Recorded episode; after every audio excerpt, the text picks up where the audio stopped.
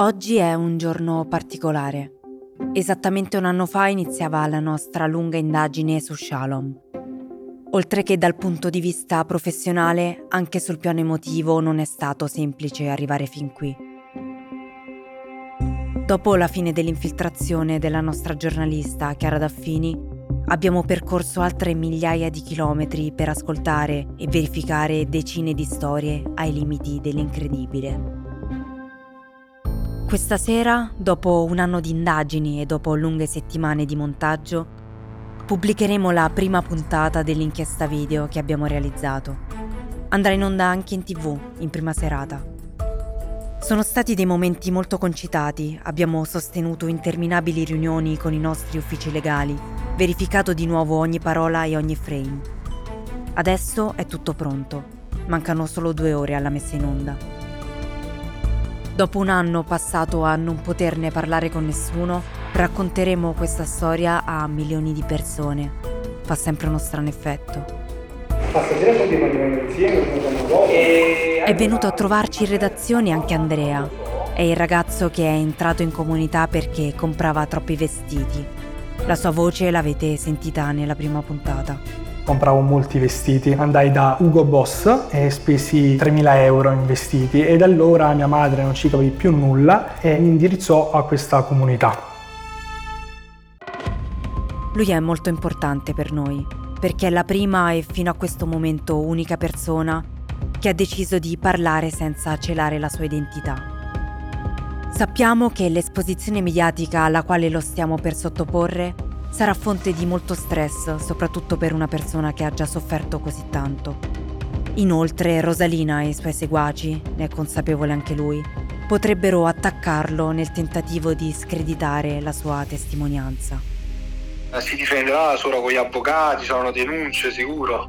Per questa ragione abbiamo invitato qui Andrea del nostro ufficio. Sei credente? Sì, sì, sì, sì. Eh, diciamo... Andrea è molto coraggioso, molto deciso, ma ovviamente anche spaventato. Tra poco Andrea sarà anche ospite in studio a Piazza Pulita sulla 7 ed è la prima volta che compare in tv.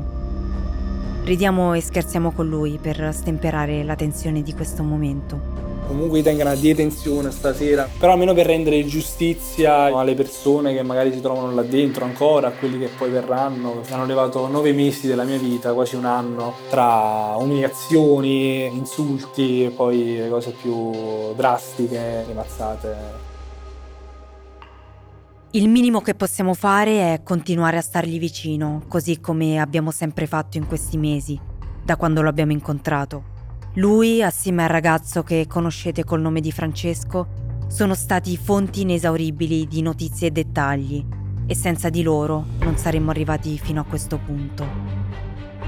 Mancano pochi minuti alla pubblicazione. Fino a questo momento Andrea non sa che noi siamo entrati dentro Shalom sotto copertura e abbiamo verificato in questo modo tutto quello che ci ha detto. In questi mesi non glielo abbiamo mai rivelato per tutelare sia lui che la nostra giornalista infiltrata. È arrivato il momento di pubblicare l'inchiesta. Ora è online. Solo adesso possiamo mostrare ad Andrea quello che abbiamo filmato. No, è toccante, cioè in televisione non vedi mai un fatto complimenti veramente. Grazie, ma che grazie eh, tutto eh, a te eh, e, alle, e alle eh, persone come te che hanno voluto raccontarci questa storia. Pure per me è tosto, un bel coraggio a fare sta roba, pure per me. Subito dopo saliamo tutti insieme in macchina e lo accompagniamo negli studi televisivi. Noi siamo giornalisti di Fanpage. Andrea ha paura di dire in diretta cose che potrebbero metterlo in difficoltà. Cerchiamo di tranquillizzarlo. No, dico però quando si parlerà di quello io entrerò dopo quella ah, che ha detto. Eh certo, tu segui tutto quanto il, il, ah, sì, la cosa che è il eh, dibattito, sì, quello che dicono e puoi agganciarti, sicuramente il conduttore ti farà qualche domanda. Durante il tragitto ci arriva un messaggio. È Chiara. Sono passati pochi minuti dalla messa in onda del servizio e Rosalina l'ha appena chiamata.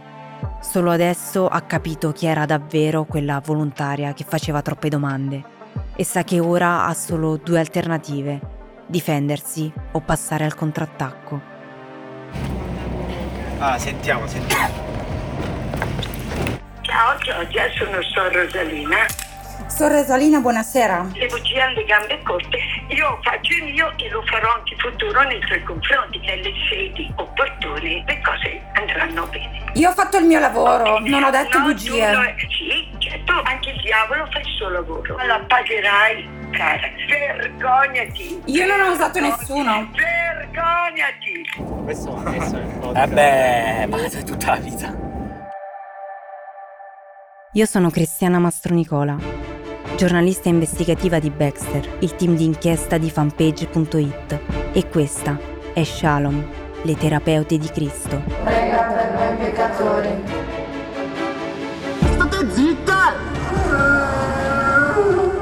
Dacci oggi il nostro pane quotidiano. Delle merda! Stupide e ignorate! Stronza di merda! Essere buoni è facile, essere cattivi è facile, educare è difficile.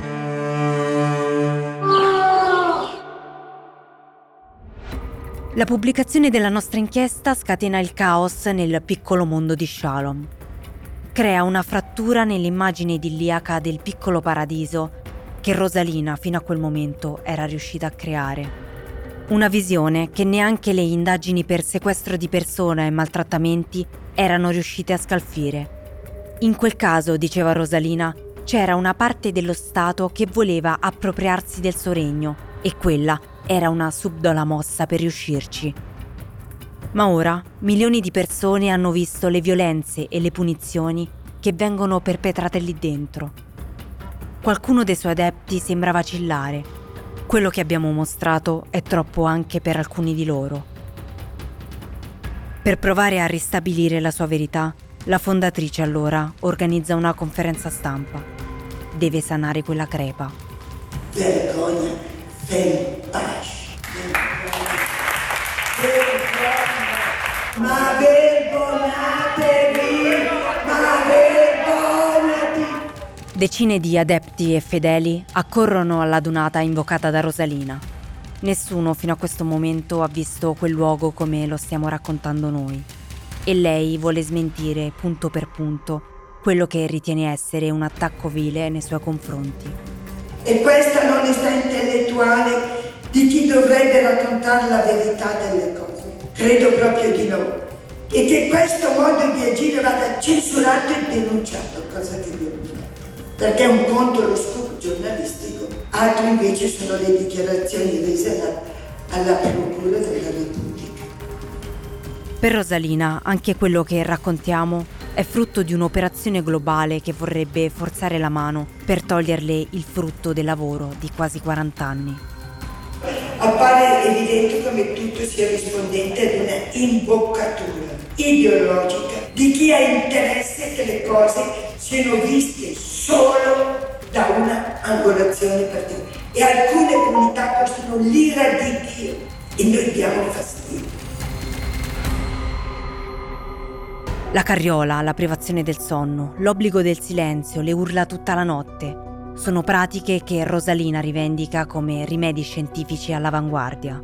Vi si contestano maltrattamenti, vessazioni e addirittura torture. E invece la carriola... Sono loro stessi a chiedervi, a volte, la stanchezza fisica aiuta. Un caso speciale riconosciuto a livello mondiale è la terapia dell'ugo appartiene a un famoso studio tedesco, mi pare che fosse molto all'avanguardia in Germania. E dico ai ragazzi, allora tu devi di urlare, non ce la fare, perché è uno sblocco.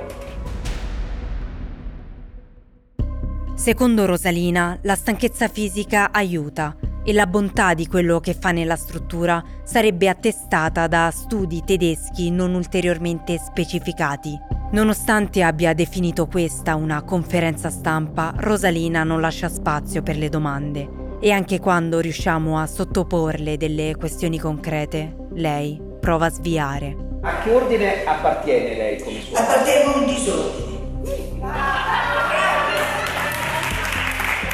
Sono una suora e su questo tema non lo devo dire lei. Rosalina resta seduta tutto il tempo. È piegata in avanti, col busto proteso sul pulpito, quello dal quale di solito si recitano le messe. Non oggi però. Sembra quasi che stia divorando il foglio su cui ha scritto il testo che sta leggendo. L'unico momento in cui scatta in piedi è quando parla di Chiara, la nostra giornalista.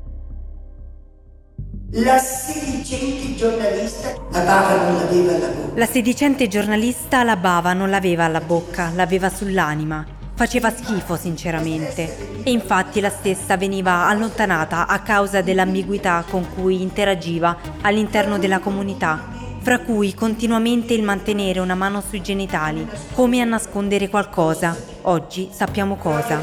Allora io le ho detto, scusa, tu non puoi più venire in comunità perché abbiamo un dubbio che tu non sia una donna, ma un uomo.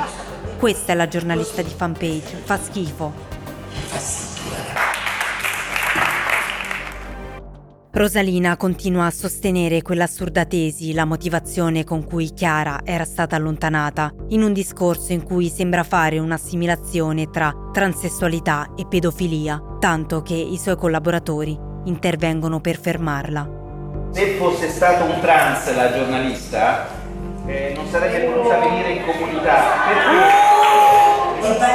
Ho i bambini ed essendo un trans io avevo paura che potesse, perché io ho, guardi che io ho fatto arrestare un prete, ne?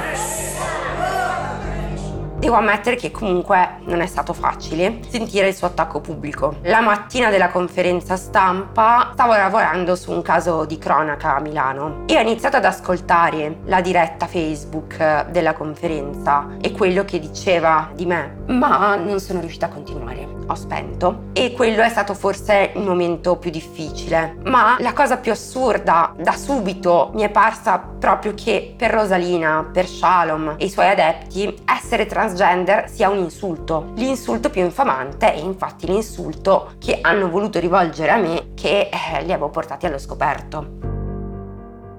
Poi, oltre a prendersela con Chiara, Rosalina va a caccia delle nostre fonti. Parla di alcune persone sostenendo che si sarebbero macchiate anche di gravissimi atti contro la comunità. Ma fa riferimento a persone che non c'entrano niente con quelle che sono state le nostre fonti. In merito alla ragazza Salinombra, facilmente riconoscibile, facilmente riconoscibile, ma così riconoscibile.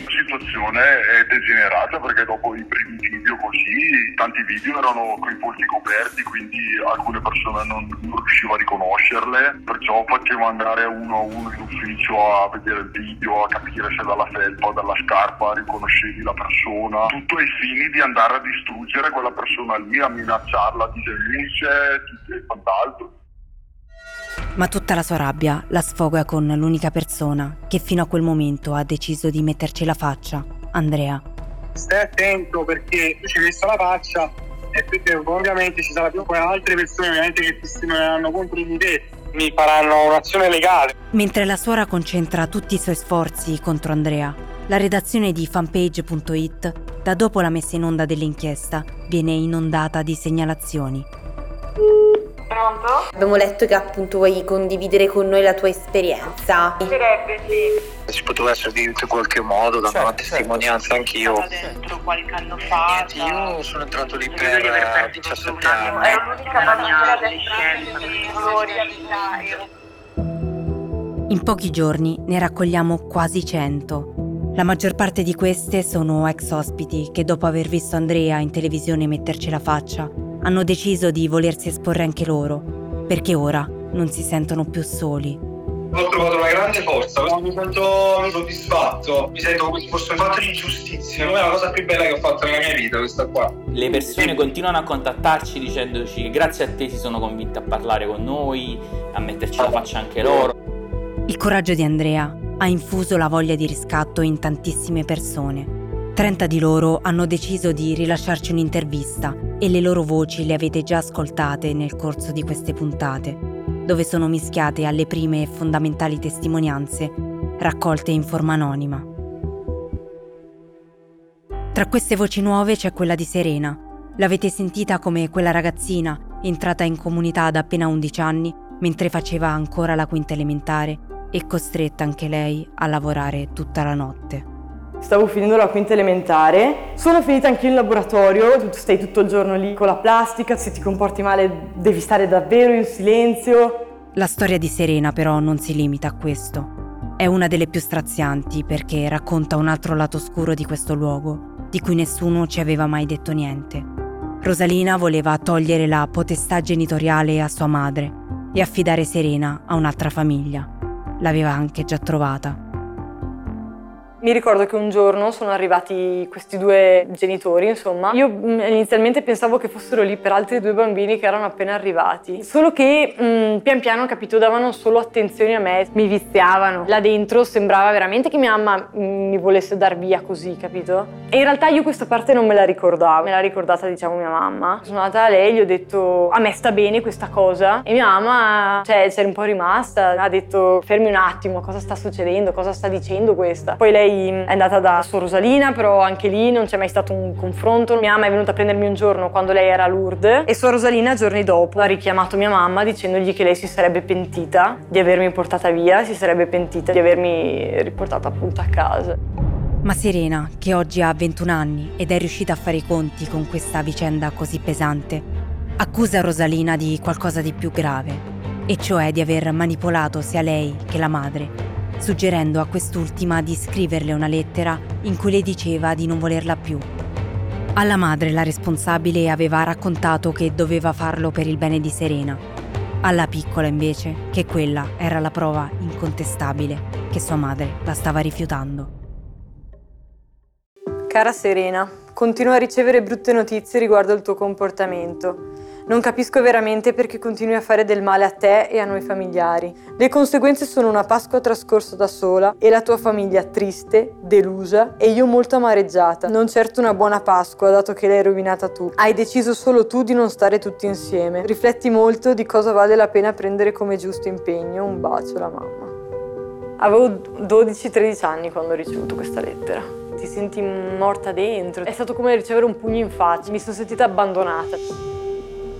Questa pratica delle lettere, dei telegrammi o dei fax è una vicenda che avevamo già sentito. Ho scoperto che la comunità manipolava la mia famiglia, loro utilizzano proprio un metodo. Quando un ospite crea problemi, la famiglia gli si chiede di scrivere un fax a mano con parole dettate dalla comunità, in modo che questa lettera viene consegnata nelle mani dell'ospite con tanto di firma, quindi l'ospite si sente a disagio e si sente e quindi permane in comunità. Le lettere non sono le uniche azioni che Rosalina chiedeva ai genitori di intraprendere nei confronti dei loro figli.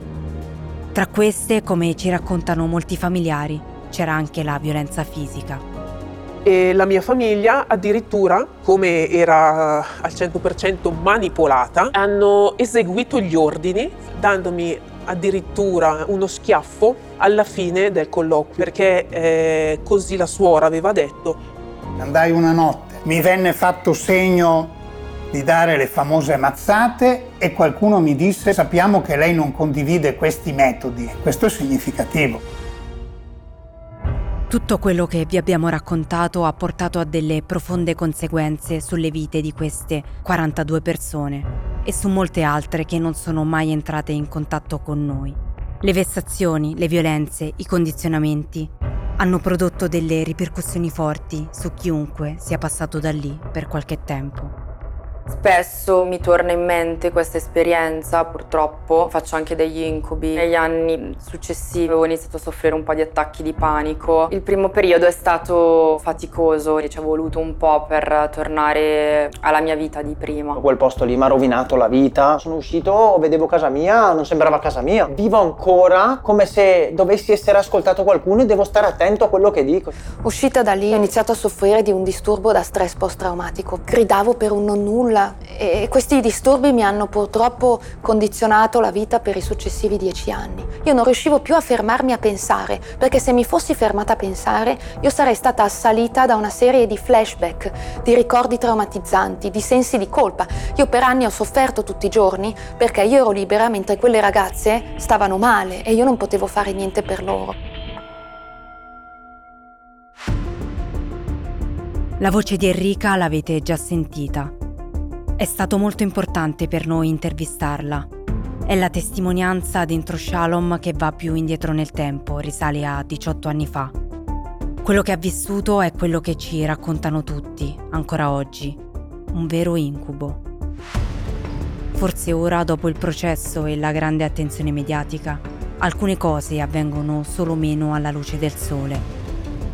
Sono qui come reduce dell'esperienza Shalom. A Shalom io ho trascorso i 19 mesi peggiori della mia vita e tuttora, nonostante siano passati 18 anni, ho un ricordo traumatizzante di quel periodo. Avevo 20 anni, ero libera. Io sono stata presa, sono stata picchiata, sono stata internata, sono stata minacciata di interdizione, sono stata riempita di farmaci, sottoposta a trattamenti ma più che umilianti, a, a, a sevizie, a, ma, ma come, come, posso dimenticare quelle, quelle cose? La testimonianza di Enrica però ha un valore elevato non solo per la lucidità con cui ha affrontato tutte le conseguenze che sono scaturite dal suo doloroso percorso dentro la comunità.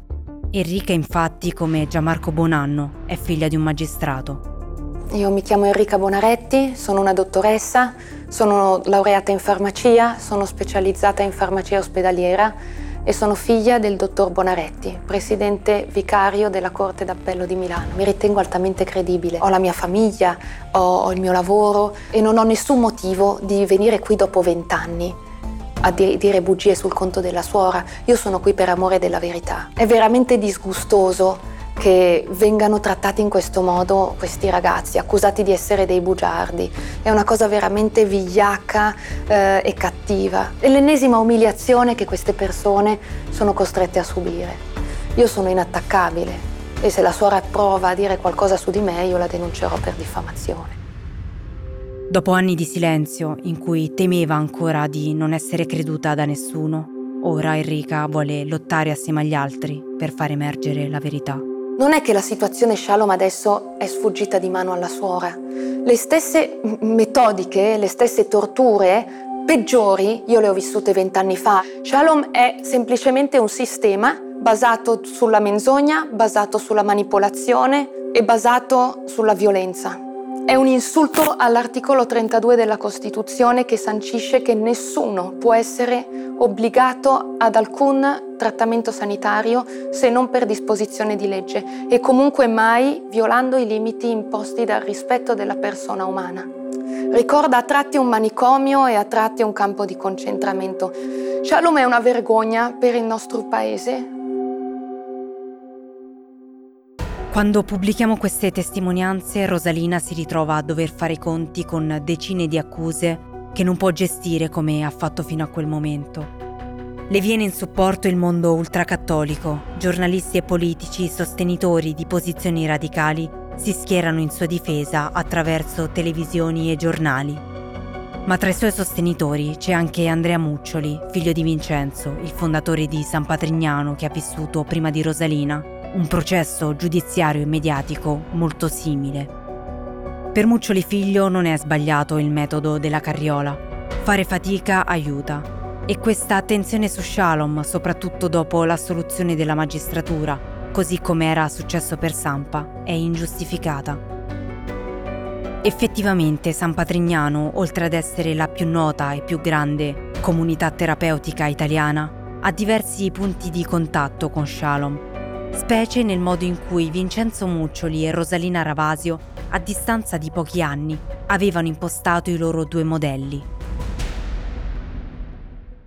Luigi Guarisco, che ha dedicato tutta la vita all'impegno di aiutare i più fragili, ha avuto a che fare con tanti ex ospiti di Shalom e di San Patrignano e ci spiega quali sono le similitudini tra l'idea di Vincenzo Muccioli e quella di Rosalina Ravasio. Gli elementi che accomunano la cooperativa Shalom e San Patrignano per me sono tre. Uno è il numero esorbitante all'interno del servizio perché è molto difficile gestirlo in termini pedagogici, educativi e riabilitativi. Secondo elemento è di affidare la responsabilità educativa a degli ex tossicodipendenti che terminato il loro programma rimangono dentro e il terzo elemento è quello della punizione, ma quando parlo di punizione intendo quelle, quelle grosse, quelle veramente esorbitanti. Credo che questi siano i tre elementi che non collimano con, con le metodologie che abbiamo nelle nostre comunità. Queste somiglianze derivano forse da una casualità. ma alla base c'era senza dubbio un comune sentire che rispetto alla tossicodipendenza o ad altre problematiche proponeva un modello ora del tutto superato. Non è un caso quindi che la prima persona a parlarci di Shalom sia stato proprio un ex ospite della San Patrignano di Vincenzo Muccioli. Infatti, quello che non vi abbiamo ancora raccontato è come sia nata l'idea di indagare su questo luogo. Questa è di solito una cosa che i giornalisti non fanno, raccontare come nascono le loro storie, e per tante ragioni diverse. Proteggere le proprie fonti, non svelare le proprie carte. Ma questa volta facciamo un'eccezione, perché la persona di cui stiamo per parlarvi è stata l'unica che poteva innescare tutto questo. Io sono Paolo Negri, sono un educatore, lavoro nelle dipendenze perché tra l'altro parto da un'esperienza personale. Eh, negli anni 80 ho avuto un'esperienza di comunità piuttosto dura a San Patrignano. Sono sempre stato molto sensibile a tutta quella parte di interventi che si fanno che sono secondo me eccessivi, abusanti e con dei criteri educativi antichi e che secondo me oggigiorno fanno molto, molto danno. Diversi mesi fa abbiamo ricevuto una mail da Paolo al nostro indirizzo di posta elettronica. Di messaggi o chiamate ne riceviamo migliaia al giorno. Distinguere una storia di interesse pubblico da una che non lo è affatto a volte è davvero difficile perché di solito queste email sono scritte in maniera quasi urlata da persone che in un modo o in un altro si sentono danneggiate e quindi dopo o prima di rivolgersi alle autorità vogliono che tutti conoscano la loro storia. Quella di Paolo però era senza dubbio una mail diversa, come ne arrivano poche. Era molto dettagliata, meticolosa. Ci diceva chi era, perché ci scriveva e cosa voleva raccontarci. Una storia di cui nessuno era al corrente e che dopo una lunga vicenda processuale davvero a pochi interessava ancora raccontare. Lui stesso stava indagando su questa storia da quasi dieci anni, ma senza successo. Così la nostra collega della redazione di Milano, Ilaria Quattrone, risponde a Paolo nel 2012 mi è arrivato un ospite in una comunità dove lavoravo e mi ha cominciato a portare questo racconto. E il racconto più me lo si rivelava, più mi diventava sconvolgente, tanto più paragonato alla mia esperienza a San Patrignano che ok è stata dura, ma non arrivava a certi livelli. In quel momento io avevo soltanto questa testimonianza, nel tempo mi sono ripromesso di verificare quanto fosse vero. Mi è successo un anno ormai e mezzo fa di incontrare una testimonianza di una persona che aderiva capiva perfettamente il racconto. Praticamente nove anni dopo non potevano essersi conosciuti e personalmente ho scritto una mail alla redazione. Dopo qualche giorno mi è arrivata una telefonata da fanpage. Le testimonianze che Paolo raccoglie lo turbano. Quelle cose che queste prime persone gli raccontano hanno delle strane somiglianze con un'altra storia che lui conosce molto bene perché l'ha vissuta sulla sua pelle più di 30 anni fa. Per Paolo i punti di contatto tra Shalom e la San Patrignano di Vincenzo Muccioli non si contano nemmeno. Ci sono molte similitudini tra Shalom e San Patrignano. Tagliare fuori le famiglie. In questi posti c'è anche una manipolazione della famiglia, cioè bella famiglia, tu l'hai dato a me e adesso fai quello che dico io l'idea di, di, salute, cioè la salute te la do io e lo decido io come. I rapporti con i media. San Patrignano erano collezionisti di testimonial. Qua anche lei ha i suoi tre o quattro che continua a esporre come per dire siamo eh, amici di questi, se arriva l'allenatore della nazionale qua ma che cosa volete? E poi tutta questa pletora di sostenitori, fiancheggiatori esterni che postano i video di quanto sono riusciti per eh, rimettere a posto magari qualche notizia. Però Paolo trova anche la più grande differenza tra la Shalom di Rosalina Ravasio e la San Patrignano di Vincenzo Muccioli e risiede nel fatto che quel metodo di Muccioli, che era passato indenne ad un primo processo per sequestro di persona e maltrattamenti, è stato poi condannato dopo la morte di un suo ospite.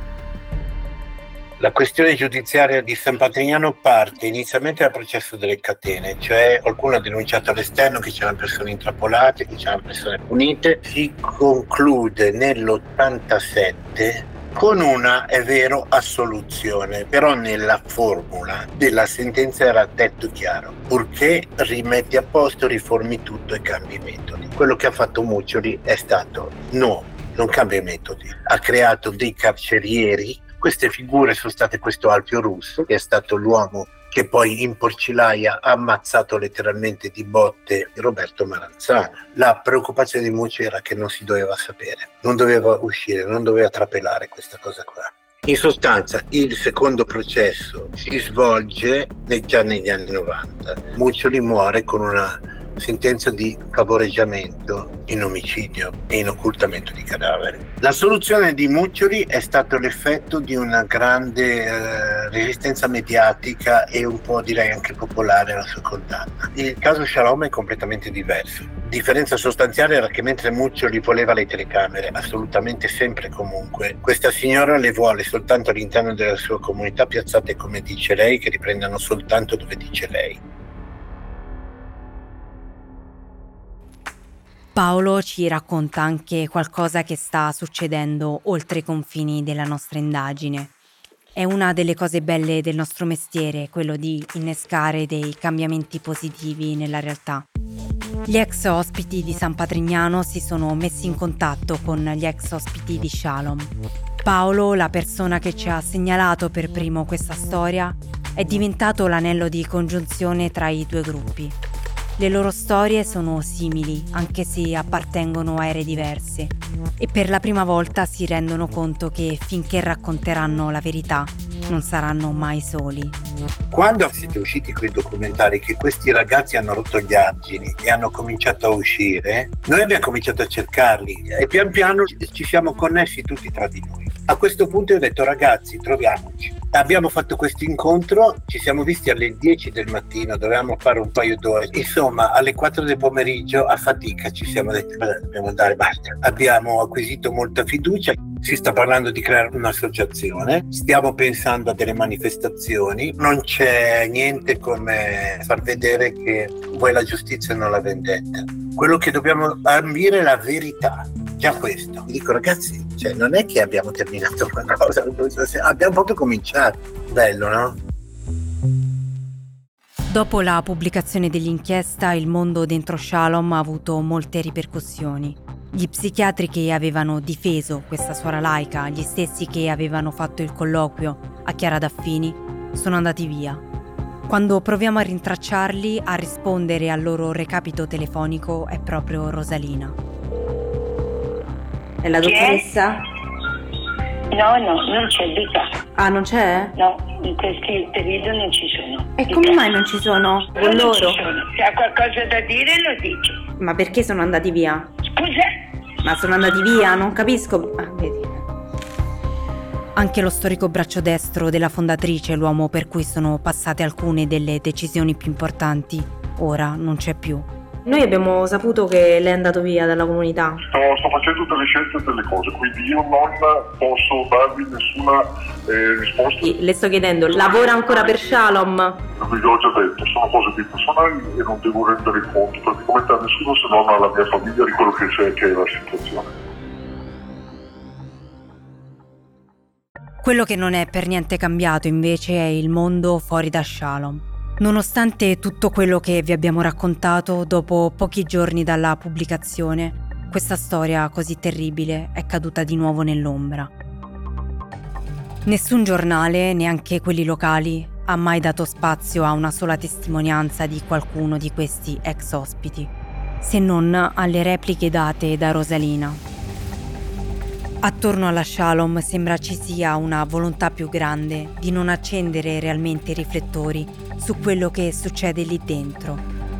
Come spesso accade, siamo rimasti da soli ad interessarci di questa vicenda, su cui la parola fine è ancora lontana dall'essere scritta.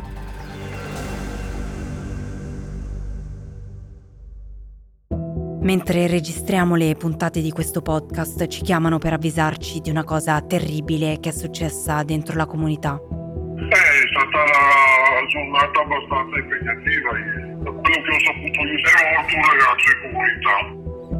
Praticamente questo ragazzo qui si sarebbe suicidato Aveva fatto un percorso concluso nel 2012-13, era ricaduto in qualcosa ed era rientrato l'anno scorso, mi sembra. Era bravo come ragazzo, la motivazione non la sappiamo.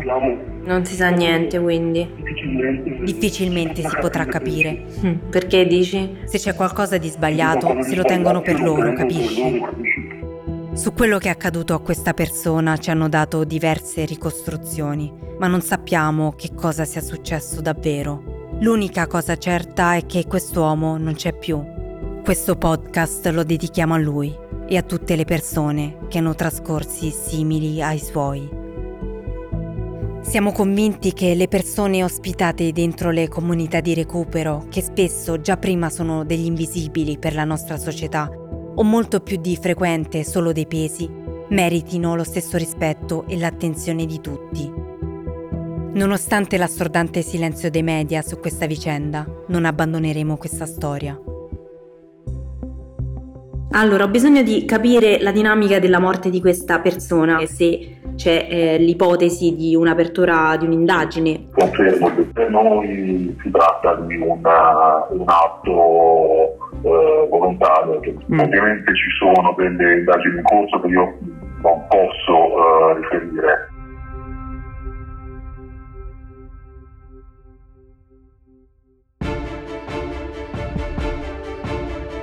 Shalom, le terapeute di Cristo è un podcast investigativo di Baxter, il team d'inchiesta di fanpage.it. Scritto da Luigi Scarano, Sasha Biazzo e Cristiana Mastronicola. Realizzato con la collaborazione di Chiara Daffini, Ilaria Quattrone e Arsenio Imperioso. Il sound design e il missaggio sono di Valeria Ardito. Le musiche e la sigla di Mattia Bonifacino.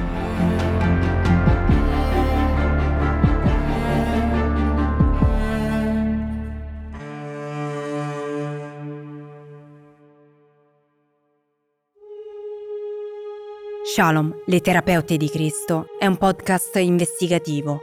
Ciò vuol dire che tutte le informazioni che vi abbiamo raccontato sono il frutto di un lungo lavoro di ricerca oltre che di mesi di infiltrazione. Dietro uno sforzo così grande ci sono tante persone e vogliamo ringraziarne alcune. Simone Giancristofaro, Salvatore Garzillo, Fabrizio Capecelatro, Francesco Cancellato, Adriano Biondi. Abbiamo dedicato così tanto tempo a questa storia perché crediamo che la forma più nobile di giornalismo sia quella di dare voce a chi non ce l'ha, come in questo caso sono state e sono le ragazze e i ragazzi di Shalom, che hanno cercato giustizia e non l'hanno trovata. Se pensi che sia importante far conoscere questa storia, parlane con le persone che potrebbero essere interessate se invece sei a conoscenza di fatti che non sono ancora emersi o che ritieni che sia importante approfondire, scrivi a info-baxter.it. Su www.fanpage.it slash Baxter troverai gli articoli su tutta la vicenda, compresi i documenti e video di cui abbiamo parlato, oltre agli ultimi aggiornamenti di quello che sta ancora avvenendo. Grazie per aver dedicato, anche tu, ore del tuo tempo a questa storia.